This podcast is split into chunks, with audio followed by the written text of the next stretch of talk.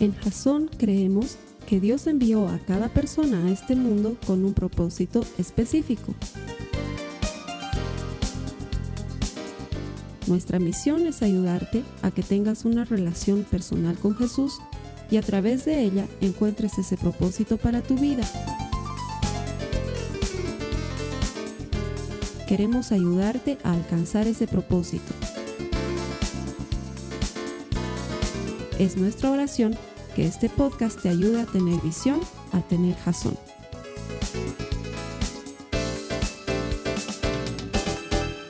Muchas gracias por conectarte a Jason, bienvenido. Como todas las semanas hacemos este servicio, lo llevamos hasta tu computadora, tu smartphone o tu tablet, convencidos de que todo el que encuentra a Dios encuentra vida, y nuestra oración y nuestro deseo, la razón por la que estamos haciendo esta prédica, es para ayudarte a encontrar a ti eso, vida por medio de Jesucristo.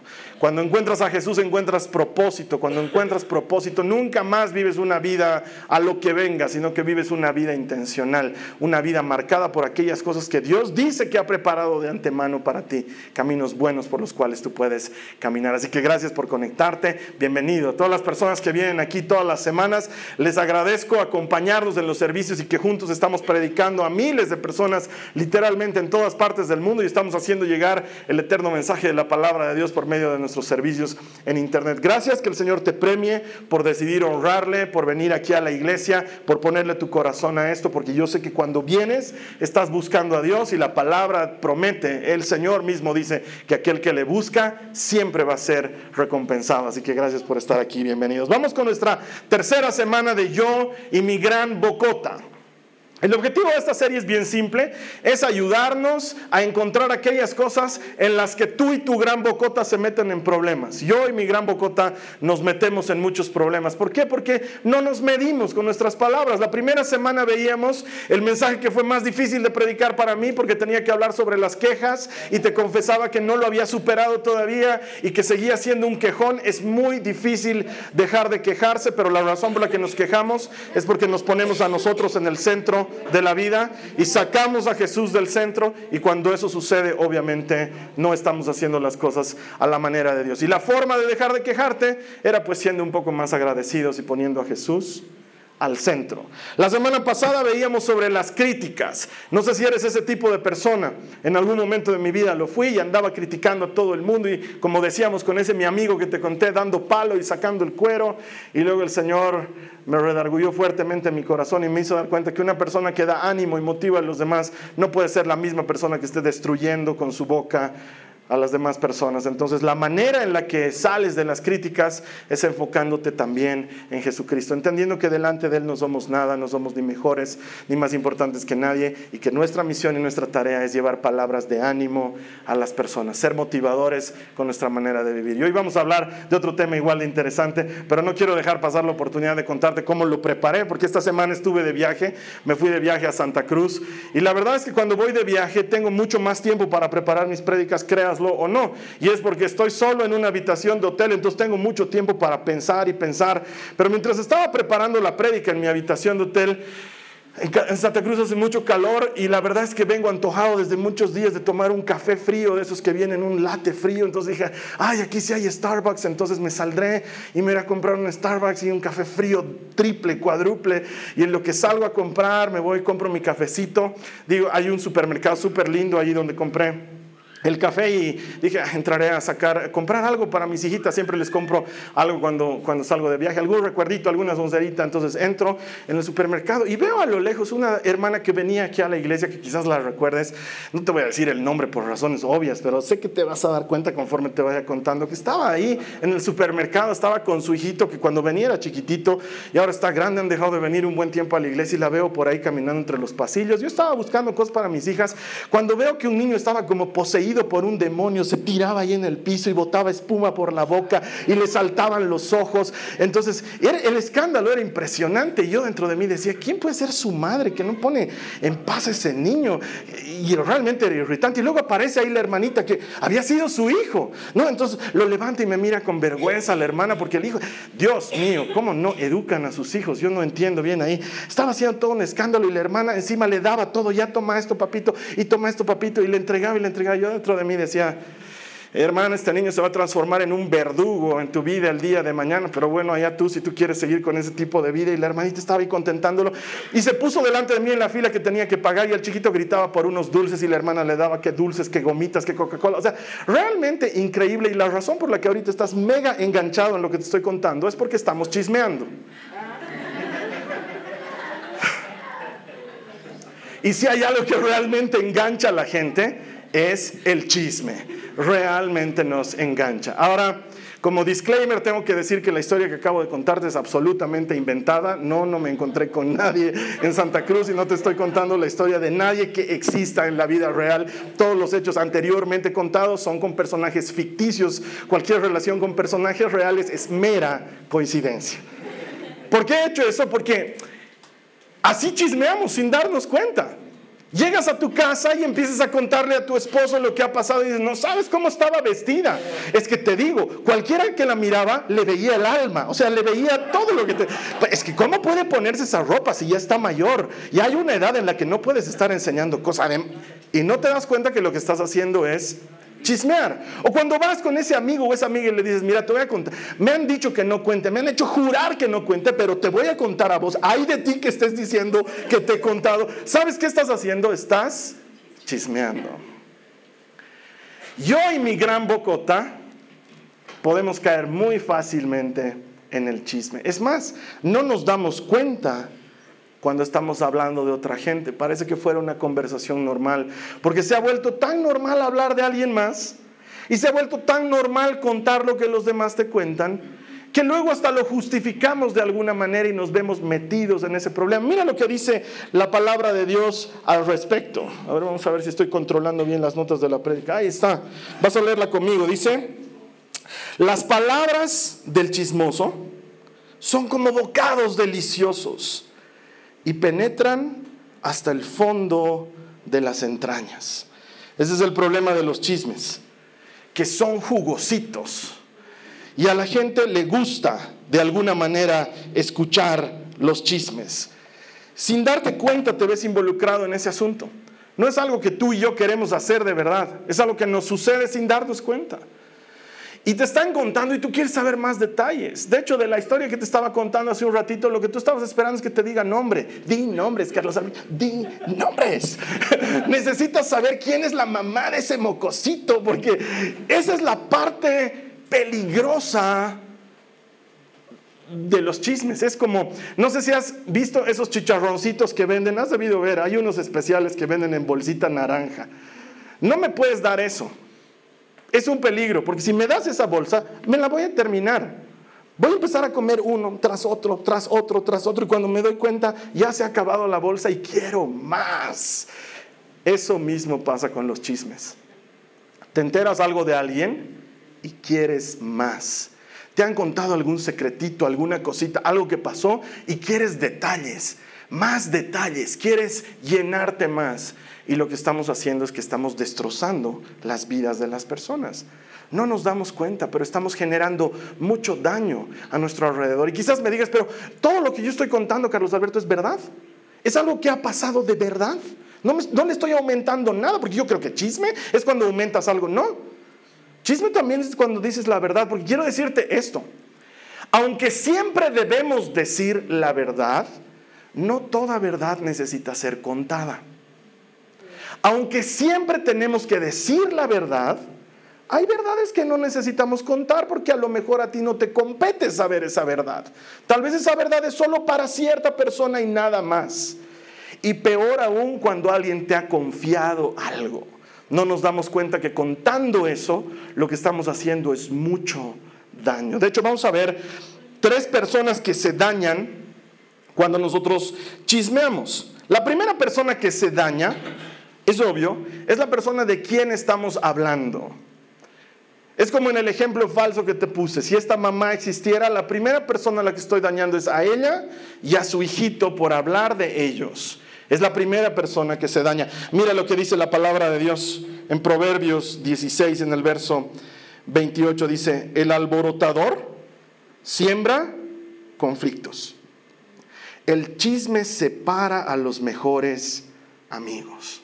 Ese es el problema del chisme. que terminas dañando a esa persona al grado de que pones una distancia entre tú y esa persona. Y no nos damos cuenta que lo que nosotros pensamos que es una conversación, porque no sueles hablar de desconocidos, sueles hablar de conocidos, aunque también conozco un par de personas que chismean de gente que no tienes idea quiénes son y te chismean igual, pero generalmente sueles hablar de conocidos y a la primera persona que estás dañando es a ese conocido. Lo estás lastimando. Esa persona ni siquiera se está enterando de que le estás haciendo daño, pero tú estás causando una brecha en tu relación con esa persona. Y muchas veces no nos damos cuenta que incluso lo disfrazamos de preocupación. Porque le dices a la otra persona a la que le estás contando, te quiero contar algo que me está preocupando mucho. No sabes lo que le ha pasado al fulano de tal. No sabes con quién lo he visto andando. No sé si su esposa ya se ha enterado. Pero estoy bien preocupada, porque ese era un lindo matrimonio. Y ahora parece que están dando en malos pasos. Y lo que estás haciendo es causar una brecha de dolor muy grande. A veces hasta lo disfrazamos de pedido de oración. Yo creo, hermana, que tenemos que orar por el fulano, porque lo he visto coqueteando con la hermana de tal servicio. ¿Y sabes qué? Su esposa no se merece eso. Oremos por ellos, oremos por esa pareja. Y en realidad, detrás de esa buena intención, porque puede haber una intención buena de veras de orar para que haya algo malo que estás viendo no suceda, pero detrás de esa buena intención hay un cúmulo de cosas que están mal. Porque no necesitamos hablar de esas cosas, no si no lo vamos a hacer con el directo involucrado. ¿Qué razón tendría yo de hablar de ese tema con alguien que no está involucrado en ese tema? Así fuese para pedir oración. No tiene ningún provecho. No nos beneficia a nosotros ni le beneficia a esa persona. Al contrario, lo que estamos haciendo es lo que dice la palabra, separarnos como amigos. El chisme corre el peligro de disfrazarse de algo verdadero. Y por más que sea algo verdadero, si no nos compete, nosotros no deberíamos meternos en el asunto, salvo si es un delito. Salvo si la cuestión tiene que ver con un delito, ahí sí nosotros tenemos que involucrarnos en denunciar el delito. Pero si lo que está pasando es algo que no nos compete como personas, no nos compete como pareja, no nos compete como comunidad, no podemos hablar de la verdad como si fuera algo bueno cuando la persona no está presente. Porque el chisme comienza cuando la persona no está presente. Si la persona está presente, eso es harina de otro costal. Pero no podemos reunirnos en nuestro, no sé, por decirte, en nuestro compartimiento bíblico y hablar de los hermanos que no están viniendo hace dos meses. Ah, es que les tengo que contar. Parece que ese matrimonio ya quebró. Porque pareciera que es un asunto del compartimiento bíblico y que lo tenemos que tratar como hermanos, pero no. Pedimos autorización, le dijimos a la esposa, podemos hablar de este tema cuando ustedes no estén. Le dijimos al esposo, vamos a orar por ustedes y vamos a comunicarlo a los hermanos del compartimiento. Cuando hablamos de la gente sin que ellos estén presentes, estamos haciendo daño a esa gente que no está presente. Y la palabra de Dios dice que nuestra lengua tiene el poder de dar vida o muerte, que es un motor muy pequeñito, dice Santiago, pero que puede causar incendios gigantescos. Nosotros elegimos si vamos a dar vida o vamos a dar muerte con nuestras palabras. Y si te pones a pensar, un gran problema que ocasionan los chismes es que el chisme está acompañado de las dos cosas que hemos hablado las anteriores semanas. Generalmente está acompañado de crítica y está acompañado de quejas. Cuando hablamos de alguien que no está presente, generalmente le estamos criticando y nos estamos quejando de algo. Y eso es lo que suele hacer nuestra gran bocota y nos mete en serios problemas. ¿Puede terminar con tu amistad? ¿No te ha pasado ya que alguien te ha hecho prometer que no deberías contar algo y lo contaste? Y esa persona te dice, nunca más, nunca más te voy a contar algo. ¿No has sentido cómo con alguien cercano se ha quebrado así un poco la relación o tal vez hasta más porque contaste algo que no tenías que contar? Desde algo tan simple como entre adolescentes hablar de quién le gusta a quién, hasta algo tan complejo como entre adultos hablar de un negocio que los demás no tienen que enterarse y que solo te lo contaron a ti porque te tenían confianza. En todo este tiempo que tengo de ser pastor, Si hay algo que he aprendido que va a valorar mucho la gente de mi trabajo, es que ellos tengan la capacidad de contarme algo sin que yo lo vuelva a contar a nadie más. Porque entonces me van a poder contar cosas sensibles con confianza. Pero qué tal si alguien, ve, como alguna vez, alguna persona me ha contado cosas que he salido de, de la consejería así como que, ¿en qué mundo estoy? ¿Y cómo es que una persona así está viniendo a la iglesia? ¿Y qué haría Jesús en este caso? ¿Y a quién se lo digo? No puedo, porque son cosas muy sensibles. Cosas que la gente me dice, por favor, Carlos Alberto, esto tiene que quedar entre tú y yo. ¿Te imaginas cómo dañaría tu confianza? Si yo contara algo que tú me has contado, ¿cómo te lastimaría? ¿Cómo nos distanciaría a ti y a mí? Que te enteres de algo que solo yo y tú sabíamos. Estamos lastimando a la persona de quien hablamos, primero. Segundo, estamos dañando a la persona que escucha el chisme. La persona a la que le estamos contando el chisme también sale dañada. Mira lo que dice la palabra del Señor en Proverbios diecisiete, en el verso cuatro. Dice, los malhechores están ansiosos por escuchar el chisme. Ah, cuando les chismeamos los estamos haciendo malhechores. Los mentirosos prestan suma atención a la calumnia. Estamos sembrando una peligrosa semilla en el corazón de la persona a la que le estamos contando un chisme. Lo estamos haciendo tender hacia el mal. Porque el chisme no es algo que uno elige. Uno no dice, por si acaso me voy a sentar aquí afuerita, si alguien quiere venir a contarme algo, estoy súper atento. No, sino que el chismoso te encuentra desprevenido y te empieza a contar cosas. Y cuando tú le estás contando cosas a alguien más, también estás dañando a la persona que escucha. Porque lo estás llevando al pecado. Es una invitación a pecar. Es una invitación a bailar con el pecado. Yo comienzo chismeando, yo estoy haciendo mal, pero al escucharme tú, yo te estoy invitando a que bailemos juntos. Y desde el momento que escuchas, sientes la invitación. Y si participas, has caído en la misma tentación que yo. ¿Cuántas veces nos sucede que nos cuentan algo de una persona que no está presente y nosotros a eso que estamos escuchando le añadimos un poco más? Ay, no sabes lo que yo también he visto. Ay, no sabes lo que a mí también me han contado. Y ahí juntos empezamos a bailar con un pecado que es muy destructivo. Quizás ahorita no estés entendiendo por qué es muy destructivo, pero es muy destructivo por la raíz que tiene este pecado. Porque Jesucristo dice que de la abundancia del corazón habla la boca. Cuando nosotros hablamos de estas cosas es porque nuestro corazón se ha llenado de estas cosas. Con mucha frecuencia, así como sucedía con las quejas y con las críticas, chismeamos sobre personas a quienes nosotros estamos criticando porque nos hacen sentir de alguna manera inseguros. Y al igual que ha sucedido en toda la serie, estamos quitando a Jesús del medio y nos estamos poniendo nosotros en el medio, hablando de cosas sobre las cuales no tenemos plena certeza en un caso, o en el segundo tenemos plena certeza y no hemos sido autorizados para comunicarlas. Ahí dañamos a aquella persona de quien hablamos y dañamos al que escucha. Pero también hay un tercer dañado cuando estamos chismeando. También se daña el chismoso. Y quizás tú ahí me digas, no, Carlos Alberto, si el chismoso no sufre, el chismoso la está pasando bien. No, el chismoso también se daña. De hecho, mira por favor lo que dice la palabra de Dios en Proverbios veinticinco, nueve al diez. Mira lo que dice. Cuando discutas con tu prójimo, no reveles los secretos que otros te confiaron. Te podrían acusar de chismoso. Y presta atención a esto.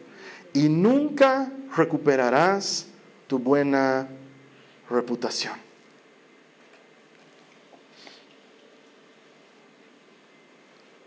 ¿Qué hablará de mí el Carlos Alberto cuando no está conmigo si habla de esta manera de esta persona que acaba de hablarme? Eso es lo que piensan del chismoso. O sea que también se daña a sí mismo. Con ligereza empiezas a hablar de alguien más o a contar algo que incluso puede ser verdad. Y la persona que te está escuchando está pensando en lo que le dices, pero también está pensando, uy, yo nunca quisiera que el Carlos Alberto hable así de mí. Qué peligroso que esta persona sepa cosas mías. Y nunca podrás recuperar tu reputación, dice la palabra. Te transformas en alguien poco confiable. Entonces, sí, También te haces daño cuando chismeas tú. Te haces daño a ti mismo. Generas en las demás personas la sensación de que no se puede conversar contigo. Y miren, la gente que chismea lo hacen generalmente a partir de una inseguridad, a partir de quererse mostrar como atractivos o como entretenidos o como divertidos o como capaces de evaluar a las demás personas. En cierta manera, lo que el chisme está haciendo es que tú digas para ti mismo: yo soy más fuerte y ellos son más débiles, y te pone en una situación de superioridad. Porque cuando hablas de alguien más, tienes que sentirte superior, si no serías incapaz de hablar de esa persona. Y no nos damos cuenta que caemos en este error, incluso con personas que no conocemos, cuando la Biblia nos manda no hacer eso. No nos damos cuenta que incluso llegamos a este nivel de chisme cuando estamos hablando, por ejemplo, de gente que ocupa cargos públicos. La gente habla con absoluta ligereza de la vida y los pormenores de gente que ocupa cargos públicos sin saber si realmente es verdad o no, sin saber si lo que dicen es verdad o no. La Biblia nunca nos mandó a hablar mal de nuestros gobernantes. La Biblia nos mandó a orar por nuestros gobernantes, que es algo distinto.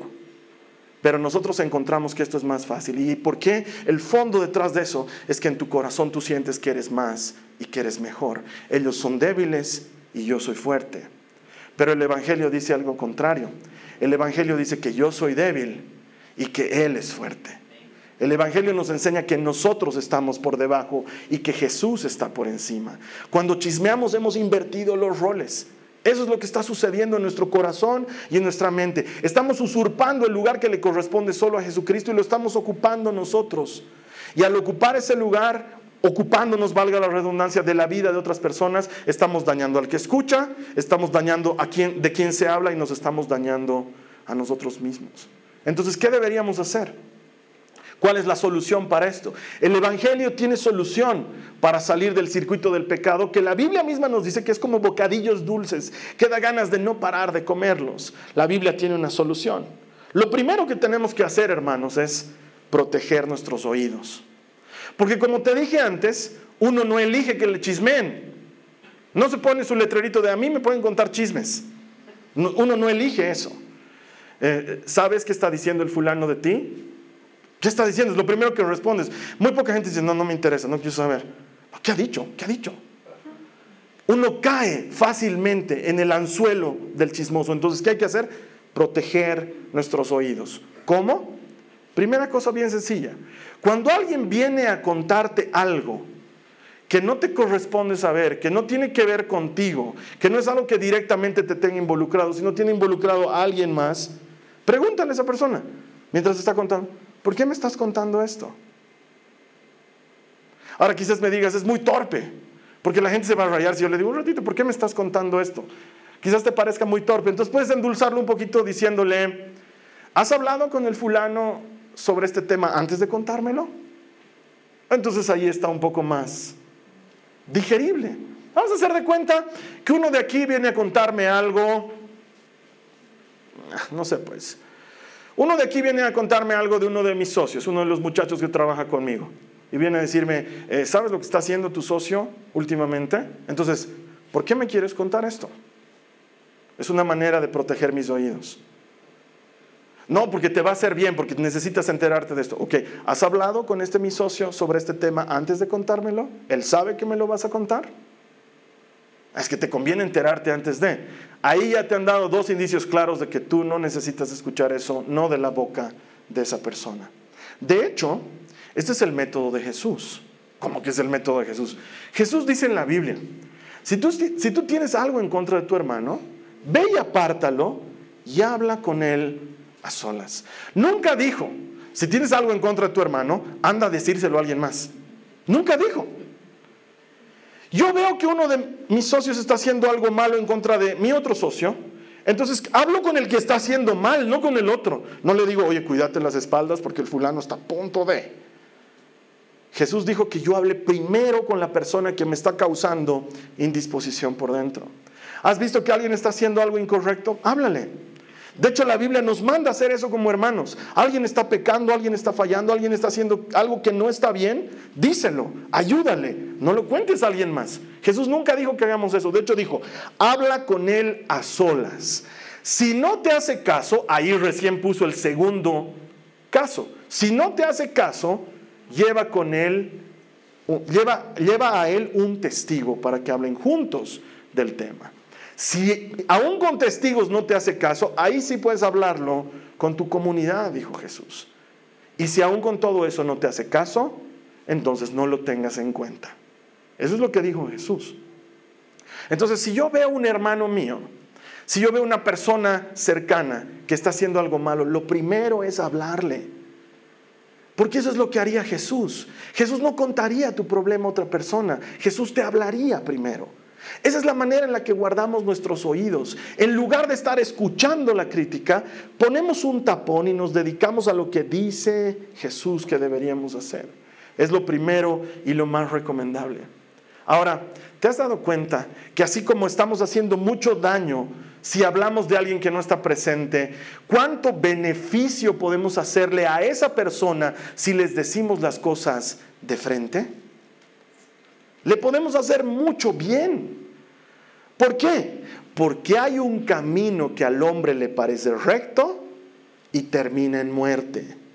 Muchos de nosotros creemos que estamos haciendo bien y no nos damos cuenta que estamos haciendo mal. ¿No serás tú o yo el llamado a ayudar a esa persona a entender que está caminando por un camino que conduce a muerte? Pero muchas veces no tenemos el coraje de hablar con esa persona y vamos y lo contamos a alguien más. Y ahí es donde comienza la epidemia del daño. La segunda cosa que puedes hacer: cierra tu gran bocota. Es lo que dice la Biblia. De hecho, te voy a invitar a que aprendas de memoria tu primer versículo bíblico. Me van a ayudar todos con este versículo bíblico. Lo vamos a leer juntos y a fuerza de leerlo, lo vamos a memorizar. Quiero que leas conmigo. Dice la palabra de Dios en Proverbios veintiuno, veintitrés. Dice, cuida tu lengua y mantén la boca cerrada y no te meterás en problemas. Una vez más, cuida tu lengua y mantén la boca cerrada y no te meterás en problemas. Ahora vamos a hacerlo una vez más.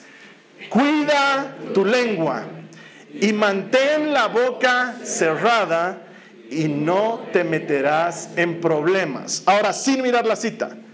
Cuida tu lengua y mantén la boca cerrada y no te meterás en problemas. Felicidades, acabas de memorizar tu primer versículo bíblico.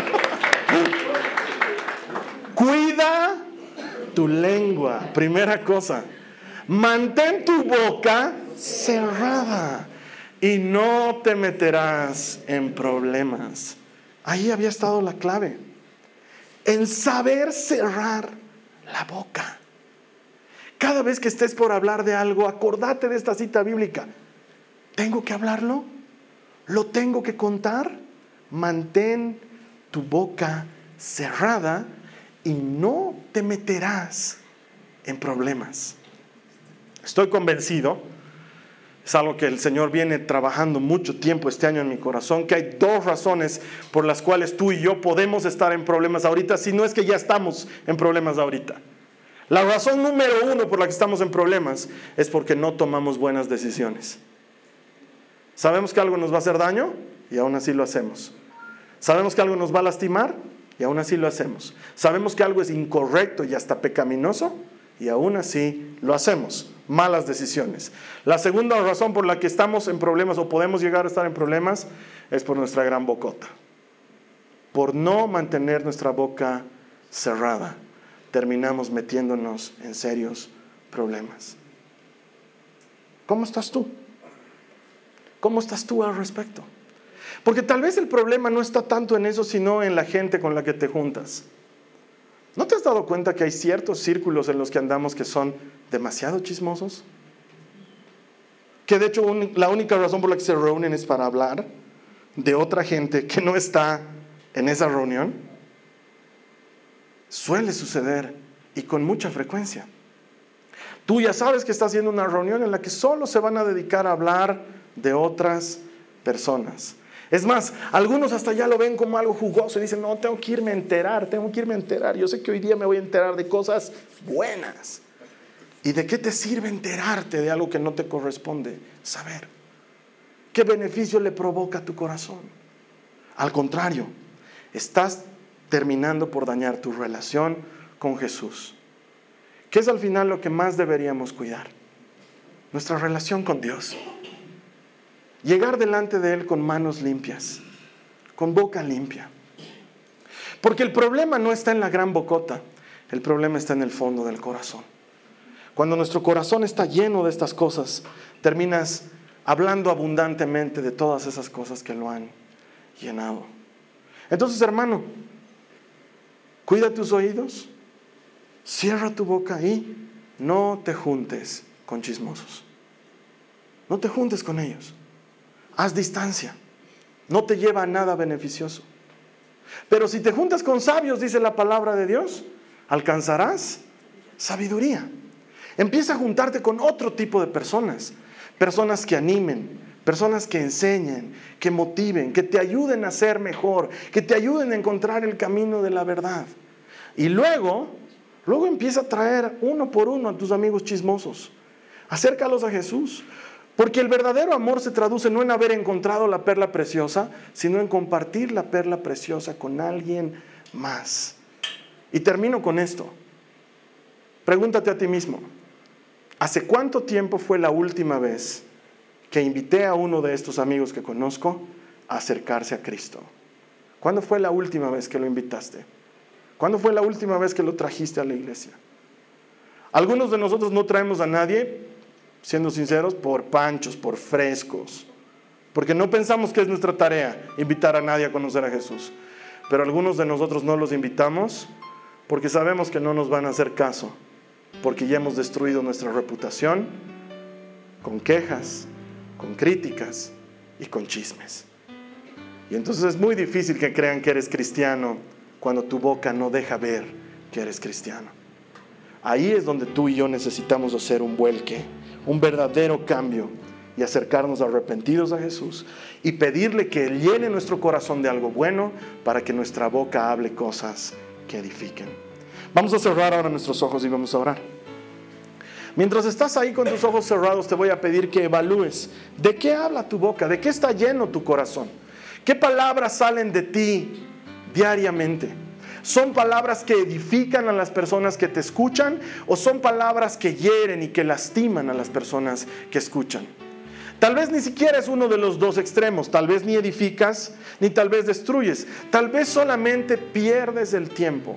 Palabras sin sentido, palabras huecas, vacías, que no tienen contenido y que no hacen nada en la vida de otras personas. ¿Qué sale de tu boca? Eso habla de lo que hay en tu corazón. Lo que necesitamos es llenar nuestro corazón de Cristo. Entonces te invito a que, así con ojos cerrados, le digas conmigo a Jesús, Señor Jesús, dile a Jesús, Señor Jesús, llena mi corazón de tu espíritu, de tu palabra, de tu presencia. Ayúdame, Señor, a guardar mis oídos, a no escuchar al que trae palabras inútiles. Dile a Jesús, ayúdame, Señor, porque solito no estoy pudiendo. Ayúdame, Jesús. Dile, Señor, ayúdame a mantener mi boca cerrada. Ayúdame a cerrar mi boca. Ayúdame a no hablar de otras personas, no cuando ellos no estén presentes. Y pon en mí, Señor, tu amor, tu corazón. Me encanta cómo amas a la gente, cómo los tratas con bondad, cómo eres paciente con ellos. Señor, quiero ser como tú y que mi boca hable tus palabras, que mi boca hable de lo que hay en mi corazón. En mi corazón te tengo a ti. Nunca te vayas, Jesús. Gracias, Señor. Gracias, Jesús. Hace muchos años atrás, casi veintiséis años, conocí a Jesús. Por primera vez, eh, si bien en mi casa mis papás, como casi todos en Latinoamérica, yo nací en un hogar católico, mis papás trataron de inculcarme en algunos inicios, sobre todo mi mamá, la fe en el Señor y llevarme a las misas. Realmente no conocía a Jesús, pero cuando lo conocí, nunca me olvido ese primer día que le entregué mi vida a Jesús, por muchas razones, y hay una especial con la que quiero cerrar. Teníamos una canción bien sencillita que decía... Eh, Era, ni bien habíamos recibido a Jesucristo después de orar, decía, eh, si la duda quiere entrar en tu corazón, algo así decía, y te dice, déjame entrar, y todos teníamos que responderle, dile, no, no, no, Cristo vive en mí y no hay lugar para ti, dile, no, no, no, Cristo vive en mí y no hay lugar para ti. Y luego el que estaba monitoreando, el que estaba dirigiendo, decía, y esto va a pasar, va a venir la duda, y va a venir el temor, y va a venir la envidia, y van a venir las ganas de volver a ser lo que eras antes y de lo que Jesús te ha rescatado. Y cada vez que algo malo venga a tu vida, dile no, no, no. Y nos hacían cantar, Cristo vive en mí y no hay lugar para ti. Lo cantábamos y en eso entraba el chisme y las críticas y las quejas. Cuando quieran volver a entrar en tu corazón, dile no. ¿Por qué? Porque tu corazón va a estar lleno de Cristo. Si tu corazón está lleno de Cristo, ¿cómo puede una basura entrar en tu corazón? ¿Podría algo competir con Cristo y sacar de su lugar a Cristo? Eso no sucede. Cuando Cristo de veras está en el centro de tu corazón, nada malo puede entrar en él. Así que yo te invito a que lo pongas en el centro de tu corazón, que lo entrones de verdad, que lo busques de día y de noche, como si tu vida dependiera de ello. Y la palabra del Señor promete diciendo que el que lo busca, lo encontrará. Búscalo, deja, deja todo lo demás, busca a Jesús, llena tu corazón de él y él va a abundar por tu boca. Nos vamos a ver aquí la siguiente semana para cerrar esta serie de Yo y mi gran bocota. Y en tanto tú y yo nos volvamos a encontrar, mi oración es que tu semana esté llena de bendición y de gracia, que el Señor te acompañe. Y juntos aquí nos encontremos la siguiente semana. ¿Para qué? Para celebrar que todo el que encuentra a Dios, encuentra vida. Esta ha sido una producción de Jason Cristianos con Propósito. Para mayor información sobre nuestra iglesia o sobre el propósito de Dios para tu vida, visita nuestro sitio web doble u doble u doble u punto jason punto info. Allí encontrarás muchos recursos para animarte en tu relación con Dios, enseñanzas, nuestro blog, prédicas y mucho más. Te lo deletreamos: doble u doble u doble u punto jazon punto info. También puedes visitarnos en nuestro sitio en Facebook: doble u doble u doble u punto facebook punto com barra jason punto info. Que Dios te bendiga abundantemente. Muchas gracias.